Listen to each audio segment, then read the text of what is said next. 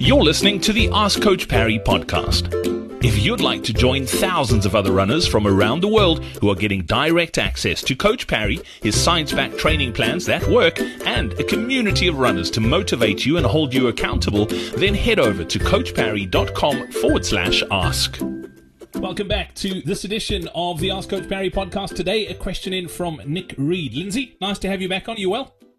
How's it, Brad? Very good, thank you. Very, very good. All right, question from Nick. Nick says, okay, this is a serious question. Uh, I've previously run each of my long or slash easy runs at race pace and subsequently have become injured over the past year or so simply because I didn't know any better. I've learnt the hard way, so I joined the Faster Beyond 50 master plan, uh, and the first thing I've been told is to run a lot slower, which makes good sense.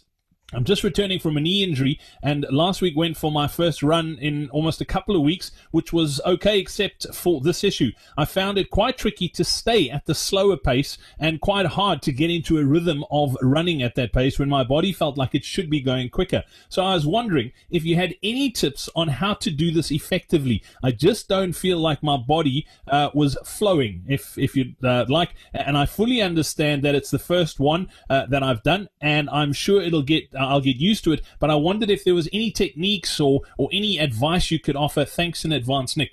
Great question, because a lot of people feel uncomfortable when they first really dial things back on the easy and slow runs.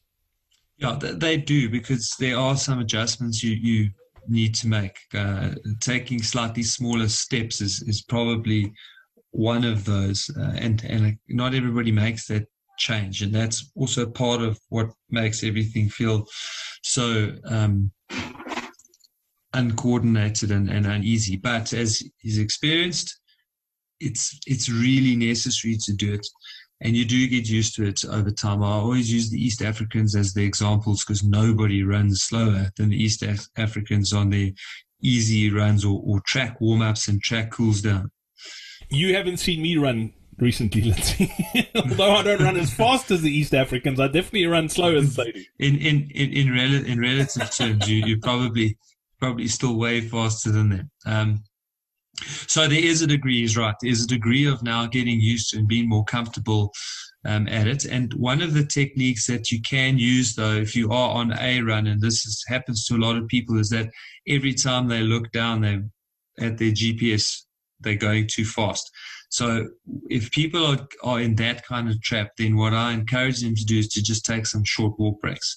So if you take a short walk break every two miles or so, um, every three, three and a half Ks or so, then you will be forced to slow down. It will take some of that pressure off. Um, it will ensure that you, you don't overdo it on every run.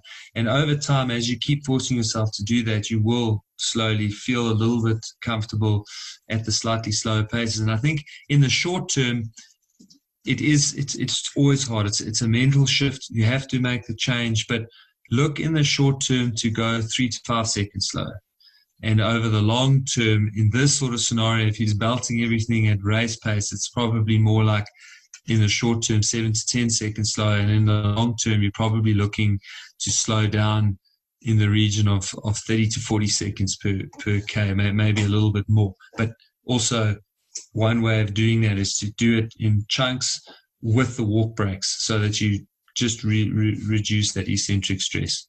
Yeah, Lindsay, and it's it's quite a funny one because this is, uh, I mean, he, Nick's obviously done this for a long time, so he's used to running at that pace. So to to change it up does feel uncomfortable. And I use the example uh, when I swim.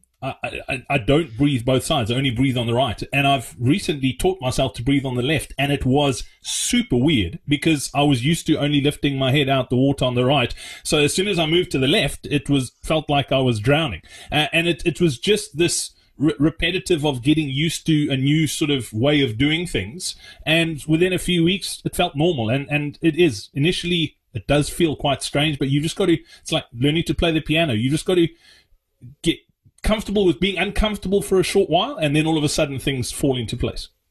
Absolutely. And then, of course, there are, when you've dialed that easy pace running in and you start to do pace work and speed work and intervals and all this kind of stuff, then you are still going to push yourself. So just understand that you're doing what you're doing to lay a much better foundation to get nice, strong muscles, tendons, ligaments, so that you can withstand the, the higher intensity sessions. And then, of course, the high intensity sessions, you'll be able to do much better because you're doing your, your easy runs that much easier. It's such a great question. It's one we get often, so I thought we'd we'd address it on the podcast. Nick, thank you for that. I hope and I'm sure that things are improving because uh, this was posted uh, a week or so in the, in the forum. So yeah, appreciate that question, uh, Lindsay. As always, appreciate your time. We look forward to catching up again soon. Cool. Cheers, Brad. Hey, it's Brad here again. Thank you so much for listening to this episode of the Ask Coach Parry podcast. Before I go, if you're struggling to get faster, we've got something special for you. All you need to do is head over to this URL. It is coachparry.com forward slash PB. It's a free training plan that'll help you shave minutes off your marathon PB time. Go check it out. It's coachparry.com forward slash PB. And also, don't forget if you've got a question you need help with, or if you'd simply like to run as well as we know you can, then all you need to do is head over to coachparry.com forward slash ask.